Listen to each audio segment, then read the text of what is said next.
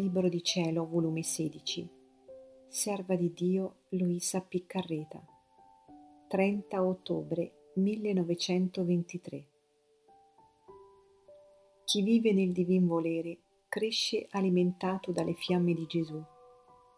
L'anima che vive nel divin volere, tutto ciò che fa, se pensa, se parla, se ama, eccetera, la divina volontà prende l'impegno di trafilarlo nella sua purissima luce affinché ai raggi dardeggianti di questo sole divino l'anima acquisti la somiglianza divina restando deificata. Solo allora l'anima può dire di vivere nel volere divino.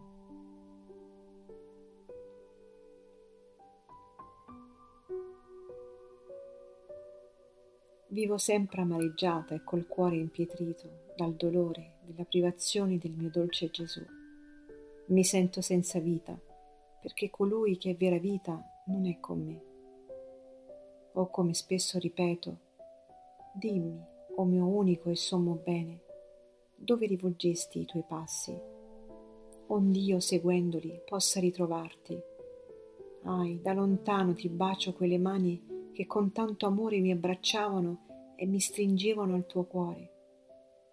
Adoro e bacio quel volto che con tanta grazia e bellezza mi si faceva vedere e ora si nasconde, è da me lontano. Dimmi dove sei, quale via devo prendere per venirti a raggiungere. Dimmi che dovrei fare, dove vi ho offeso che fuggi da me lontano Eppure mi dicevi che mai, mai mi avresti lasciata e ora mi lasci? Ah Gesù, Gesù, ritorna a chi non può vivere senza di te, alla piccola figlia tua, alla povera esiliata. Ma chi può dire tutti i miei lamenti e spropositi che dicevo?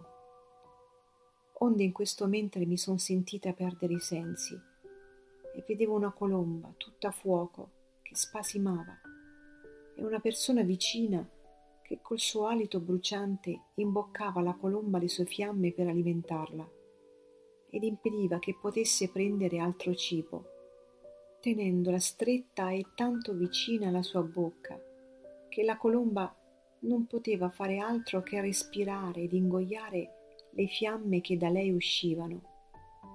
E la povera colomba spasimava e si convertiva in quelle fiamme di cui era nutrita. Io sono rimasta meravigliata nel vedere ciò ed il mio dolce Gesù, muovendosi nel mio interno, mi ha detto,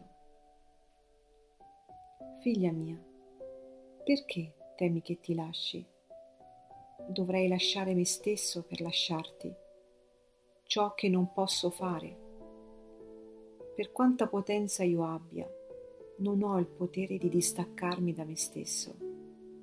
Così, per chi fa la mia volontà, rendendosi inseparabile da me, mi manca il potere di distaccarmi da lui. Non solo, ma lo vado alimentando con le mie stesse fiamme. Non hai visto tu quella colomba tutta fuoco? Era l'immagine dell'anima tua e quello che l'alimentava col suo alito infuocato ero io, che tanto mi diletto nel nutrire chi vive del mio volere, solo delle fiamme che sprigiona il mio cuore per mezzo del mio fiato. Non sai tu che chi vive nella mia volontà deve essere trafilato nella luce purissima di essa? Ed essere trafilato è più che essere messo sotto al torchio perché il torchio, sebbene mette in frantumi, ma mette tutto insieme fuori, bucce e noccioli, che posandosi sotto fanno restare sempre qualche cosa di torbido. Invece, quando una cosa è trafilata, specie poi se è trafilata dalla fitta luce della mia volontà, non c'è pericolo che faccia deposito di qualche cosa di torbido, ma tutto è chiaro, simile alla chiarezza della luce in cui è stata trafilata. E questo è un grande onore per l'anima che vive nel mio volere, che tutto ciò che fa, se pensa, se parla, se ama, eccetera, la mia volontà prende l'impegno di trafilarlo nella sua purissima luce. E questo è necessario affinché in tutto ciò che fa non ci sia nessuna distinzione da ciò che facciamo noi, ma tutte le cose si devono dare tra loro la mano e la somiglianza.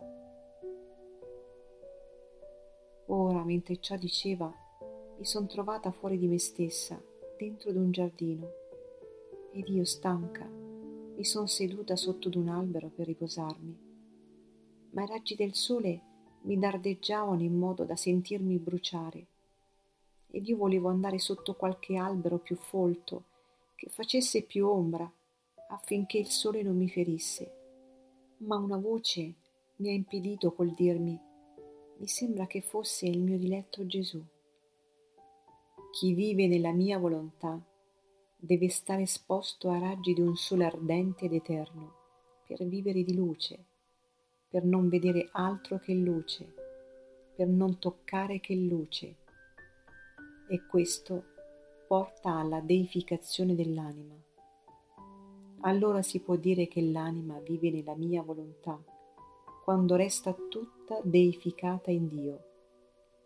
Anzi, esci da sotto quest'albero e passeggia in questo Eden celeste del mio volere, affinché il sole, squadrandoti tutta, ti converta in luce e ti dia l'ultima pennellata della deificazione in Dio. Io mi sono messa a passeggiare, ma mentre ciò facevo, l'ubbidienza mi ha chiamata in me stessa.